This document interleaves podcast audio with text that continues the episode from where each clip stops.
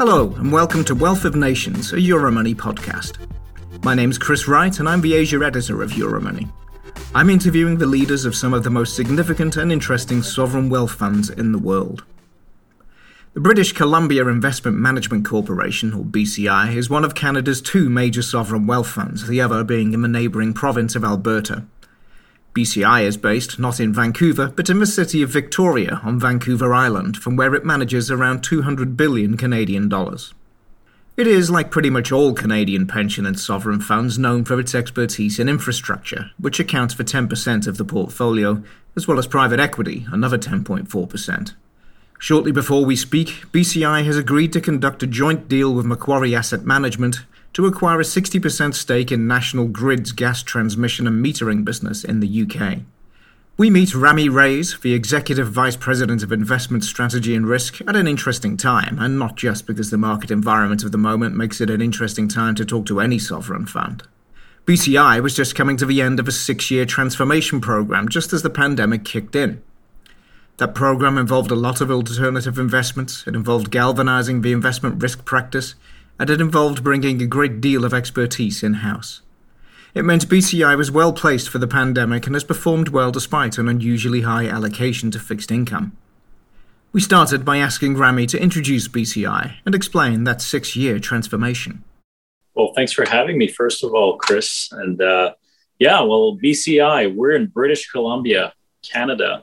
So we're the wealth manager for many of the public sector funds in British Columbia. So that includes a lot of the pension funds, but also some insurance funds. We have, for example, an auto insurer and a workers' compensation board. So we'll be covering essentially a mutual of funds, and we're offering investment services to them. So both advisory, but also pool funds and investment products.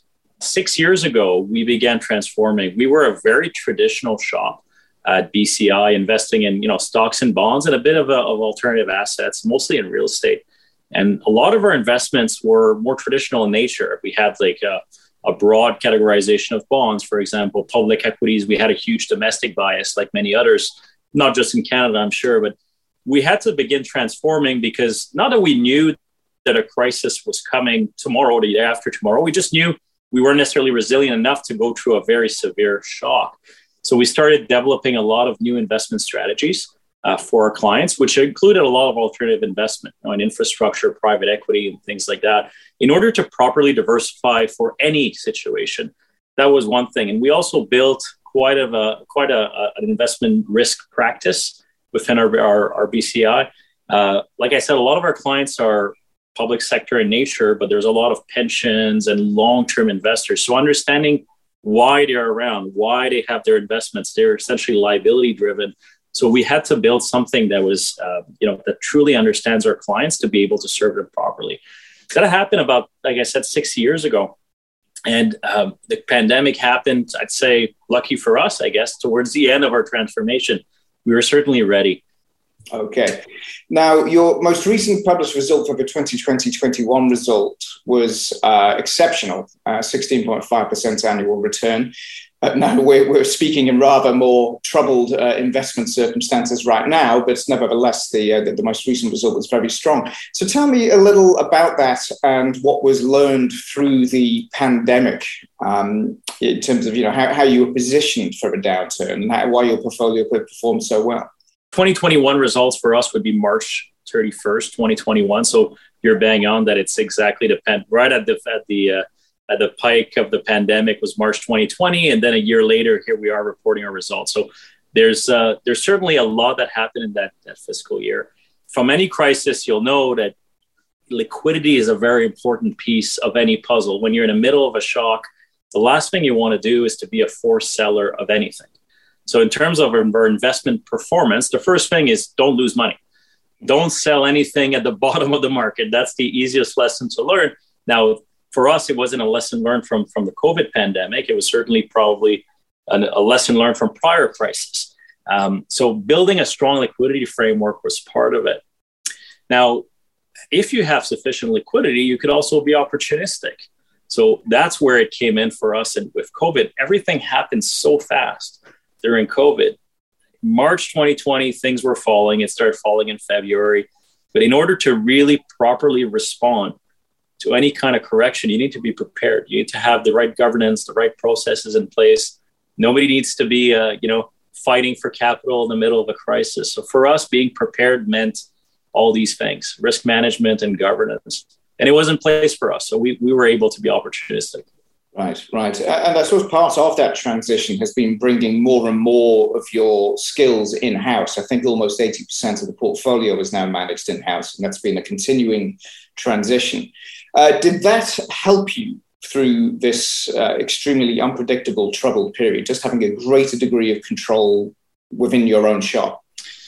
It definitely helped us. I mean, sourcing opportunities in the middle of a crisis is very difficult. I mean, a lot of markets will completely seize up. So having internal investor, people that have experienced strong networks to be able to properly deploy in these type of horizons definitely was helpful. But also when it comes to managing internally, as you mentioned, control is a very big and important thing. We're a long-term investor. Not all clients out there, not all investors out there have the same investment horizon as us. So if we want alignments of interest when it comes to our investments, say in private transactions, we want to have control. We want to sit on those boards. So you got to be careful. In the middle of a crisis, a lot of people will tend to short-termism. Well, when we have long-term patient capital, that's our competitive advantage. So if we want this to be fully expressed in our portfolio, ideally, we would have control. And that's why for us, internal management is one thing, but also active internal management is another. Yes. And we're speaking, of course, in May 2022. The pandemic is not completely behind us, but there is a sense of it receding as a threat. And now we have a whole other world of other troubles to deal with in market terms. Some of it a knock-on effect, I suppose, of some of the policy positions taken to deal with the pandemic. So how are you reacting to those challenges in portfolio terms? Well, first, we got to recognize the last decade has been fantastic in terms of returns. Last 5 years, that's been fantastic. So when we think our investment performance, we need to understand our client outcomes. So many of our clients, say, would be pension funds. We will measure success on the stability of their contribution rates, for example, or their funding status. So if we look at their funding, they're overly funded. So today, they've built a nice little funding protection around them, a nice overfunded armor. So entering these type of environments, we feel very confident and comfortable because we start off with a very strong funding position. That's the first thing. Now, our investment needs to be evolving in the same logic. So if we front run a lot of our performance, returns have been very strong above anybody's expectation for the last decade, but expected returns are lower for the future. So essentially, it's just a path of return problem that is not quite right. But overall, if we've actually had high conviction 5-10 years ago about the assets we invest into, we will continue to have that conviction for the 10 years ahead. So it's a long-term game. We track our funding positions, our historical performance against our expected return. And I think it's making that equation balance at the end of the day. Now, our investment strategies need to constantly evolve and, face to what's in front of us. Right now, as you highlighted, there are challenges. It might be rising interest rate, high inflation. So it's about adapting the strategy to what's in front of us. And the North Star might be the same as it was 5-10 years ago, but the trajectory has changed and we need to continuously adapt to that trajectory. Yes. Now, your portfolio is quite distinctive, I think, in a number of different ways, which we'll discuss. And one that's perhaps particularly relevant now is the scale of the fixed income part of the portfolio. When I look at many sovereign wealth funds around the world with a sort of portfolio model, equities tends to be dominant. In your case, when last disclosed, fixed income was a higher proportion. Now, that's perhaps particularly interesting right now, given what is happening with rates and so many other things. So talk through that part of the portfolio. Sure. Well, fixed income is a very broad category, right? It's a piece of the capital stack. So how we think of fixed income internally, we think of it as three components. There's going to be a liquidity provider, as fixed income will be a source of liquidity provider for us. So that's the one piece that's very important. There's going to be collateral management, which is a form of liquidity as well, but that's also going to be a piece of the reason behind fixed income. And finally, there's return seeking. So we look at fixed income in these components. So we'll have a very intentional liquidity allocation that will match our appetite for alternative investments and private markets. We have a big focus on private markets at BCI. So having proper liquidity framework is very important to us. kind of calls back our earlier discussion on the crisis. The last thing you want is be caught in a crisis as a distressed seller, especially a distressed seller of private markets. So liquidity for us is imperative. Collateral management is another. I mean, when we have any kind of derivative transaction, leverage, or anything that happens in a fund like ours, we need to have proper risk management practice. And collateral will be one of the main things behind all this. So for us, that's a very important part. So if you, in our annual report, you could see, for instance, we use leverage. Well, leverage will be fully collateralized for us. And that's a very important part of our liquidity management framework. Finally, return seeking. And credit has been, is certainly a more challenging place to be, especially in a fixed terms place right now with rising rates, high inflation. Fixing your rates on the credit side could be very difficult, but we've launched a lot of strategy over the last few years, one of them being a private credit strategy, which is working fairly well in this current environment. I mean, being able to have control once again, negotiate strong covenant on all these deals that we'll be making, and having a floating rate behind many of those transactions is very helpful. So we continue to have a focus on credit, but let's call it smart credit. Yeah, that's interesting, actually, because private credit and perhaps private equity too, there's perhaps been a bit of a tendency among some to see it as a magic bullet. You know, there's problems in public assets. That's fine. We'll do private debt. We'll do private equity. Everything will be fine. But you still have to get it right, which perhaps brings us back to your in-house capacity again. I mean, what's the skill of making sure that you do, as you say, get smart private credit, not just something that happens to be private assets? Well, you need to know what you own. In credit, it's absolutely fundamental. You need to know what you own. And whether it's private equity or private credit, the same logic applies. There is a very large universe of things, and a lot of these transactions will have a lot of gearing attached to them. So just chasing return could be a very, very risky strategy. Now, over the last few years, you know, growth was paying.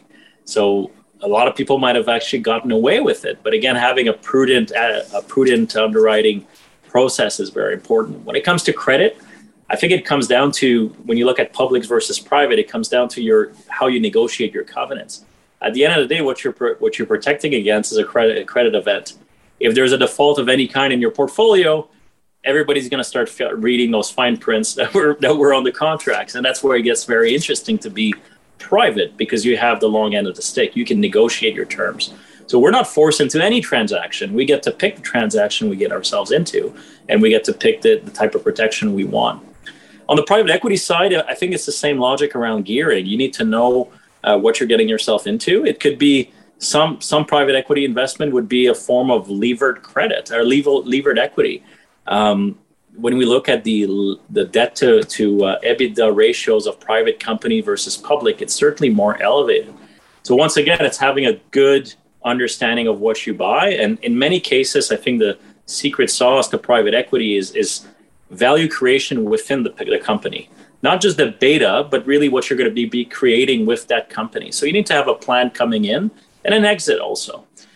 Which is very unique for private equity compared to, say, public equity, where you'll be investing into a broad, diversified portfolio of assets. Yes, interesting. Now, I'd like to speak a little about infrastructure. It's always seemed to me that Canadian funds generally, pension funds and sovereign funds, have been pioneers in this space. I was in Toronto just a couple of weeks ago, hearing all about the 407, which around the world is still, I think, recognized as, again, this pioneering moment in toll road infrastructure and private sector ownership within it.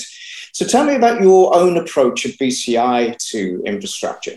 Well, the logic between, like, what we're trying to achieve with infrastructure is a form of mid-risk asset, if I can call it like that. So you're looking for high predictable income in the first place, and you want to have everything that a long-term investor would want. So for example, high predictable income, stable revenues, high cash yields, and in many cases for us, good governance rights. We want to sit on the board of these companies. We want to control their outcomes. And the horizon needs to match the ones of our clients. So if our clients are long-term in nature and they have let's say a 20, 30-year horizon when they invest, infrastructure is the perfect asset class when you think about it. These assets are there to stay. It's not about buying them and exiting the next year or anything like that. So for us, it's a strong alignment of interest on that front. What we try to own is essential services, things that are not going to go away anytime soon. These essential services will bring you inflation protection, will bring you high cash flow out of them as well. So I think putting all this together, infrastructure becomes a very interesting asset class. Now, Canadians have loved it. You're absolutely right. But I think part of what's going on is your earlier comments on the current rate environment or fixed income challenges. Everybody's trying to exit fixed income and find a better place to make money. And infrastructure, especially core infrastructure, has that beautiful clip and coupon aspect to it. So if you can clip coupons of an infrastructure asset with a high yield, it's a nice fixed income replacement when it comes to your portfolio construction. So there's a little bit of that that's been going on. And I guess the flip side of that coin is that if everybody's replacing their fixed income with infrastructure, then their cost of capital is very low. And with low cost of capital comes high prices.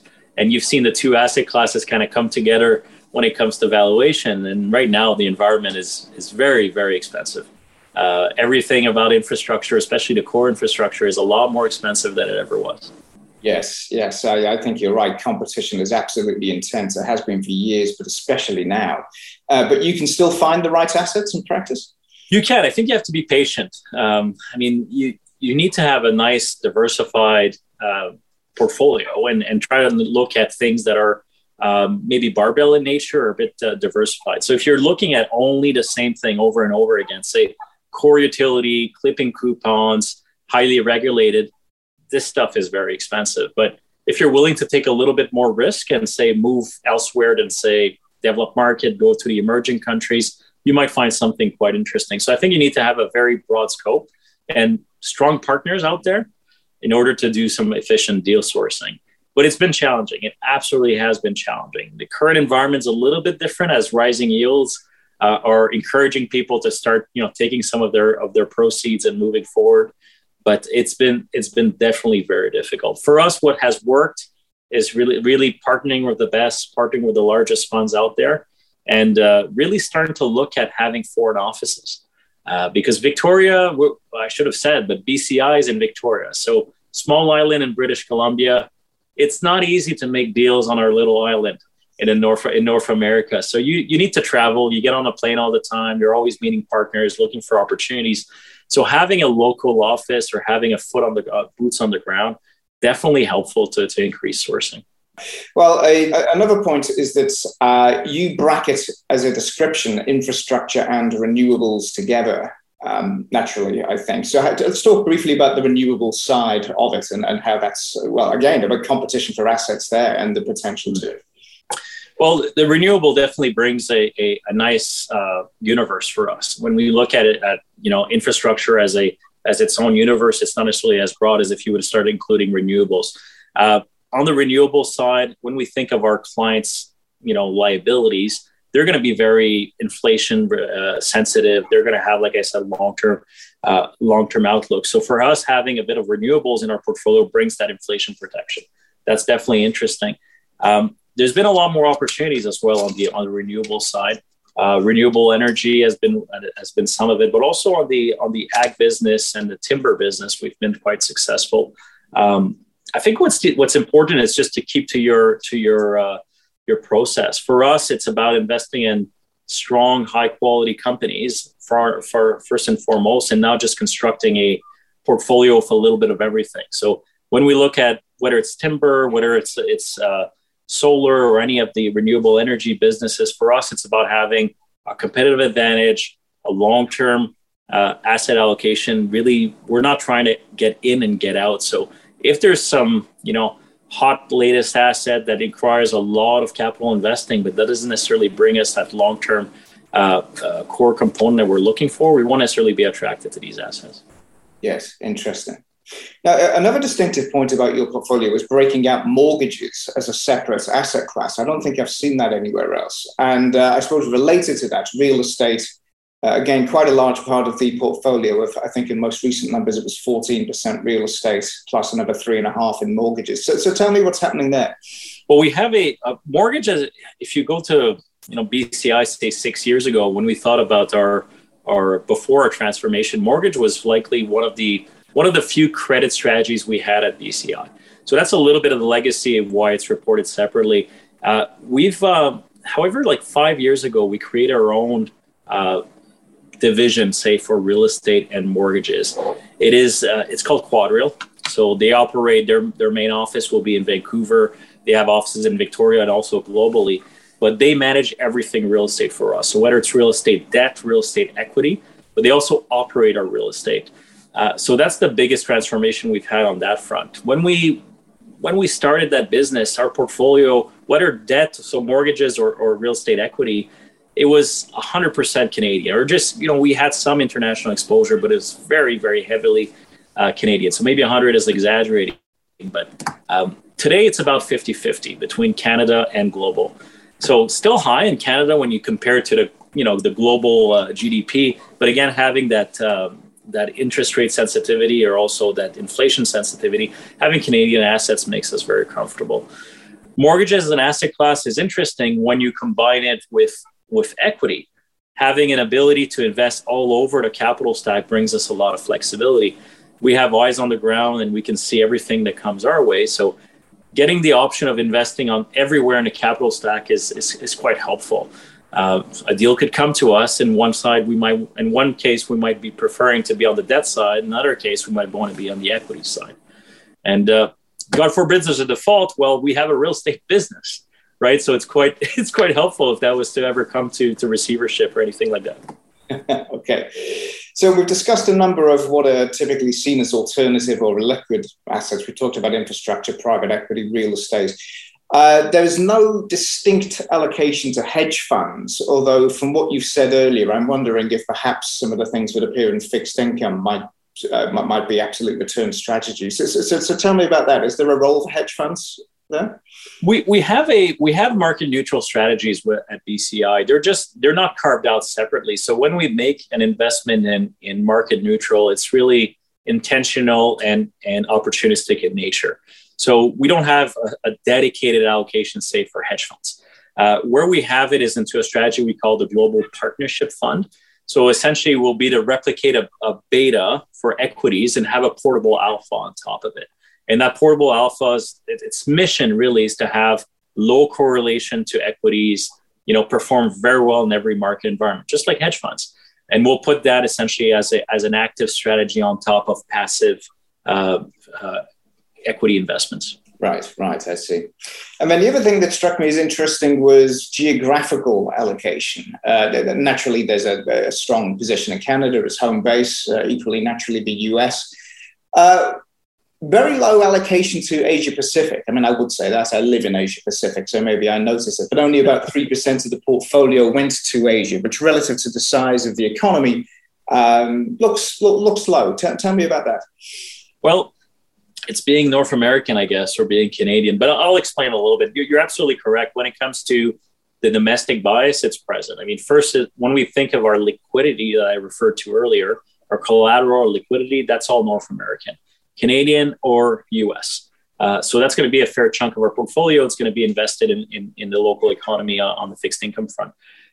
When you move to public equities, our clients are going to give us a dedicated allocation to either emerging markets or developed markets. That's how we break it down in Canada, or most commonly. Developed market will be based on the market cap of the indices. So if you look at the MSCI World, for instance, you'll have a portion of that will be in Asia, and we'll have an allocation that will be driven by that weight. So yeah, Asia is a part of our portfolio. So for the global portfolio, will represent about 10-15% of our allocation. Moving to emerging markets, once again, we'll be following the indices, at least as a benchmark. So the MSCI emerging market, for instance, have a fair allocation to Asia. So that'll be a piece of it. And every one of our private programs have the ability to invest in Asia. So that's a little bit more opportunistic in nature, and having the right boots on the ground or the partners to help us navigate those industries. So I'd say I wouldn't consider necessarily very low. I think it's quite close to benchmark. But being Canadian brings its little domestic bias, that's for sure. Yes, naturally. And then to wrap it up, you've spoken of a period of continuing evolution. As you look ahead, what comes next, do you think, in that evolution for BCI? Well, I mean, liquidity is more expensive than ever. Mm-hmm. So I guess, while rates were low and yields were low, We don't necessarily need to chase returns, and we still don't, but I think it's always focused on how we can do things better. Right now, we're looking at our source of funding, looking at our leverage practice, and we're trying to find better ways to borrow and try to do it in a more efficient manner when it comes to liquidity. Right now, we have very, very safe liquidity provisions, and we want to continue with that, but we want to look at how we can unlock new features over the long term. So probably looking at expanding our financing approach will be one of them. When it comes to our investment strategy, we've been looking at different opportunities and ventures and growth. So that continues to happen. It's happening right now within our private equity portfolio. And we're looking if we will want to carve it out one day. Terrific. Great. Well, it's been a pleasure to speak with you. Thank you so much for your time. Thank you, Chris. Thanks for the time. That was Rami Reyes at the British Columbia Investment Management Corporation. If you're interested in more on Canada, please read our feature on the Little Red River Cree Nation Sovereign Wealth Fund at Euromoney.com. And look out for our forthcoming series on Canada's major pension funds. This has been a Euromoney podcast written by Chris Wright and edited by Stefan Inglis.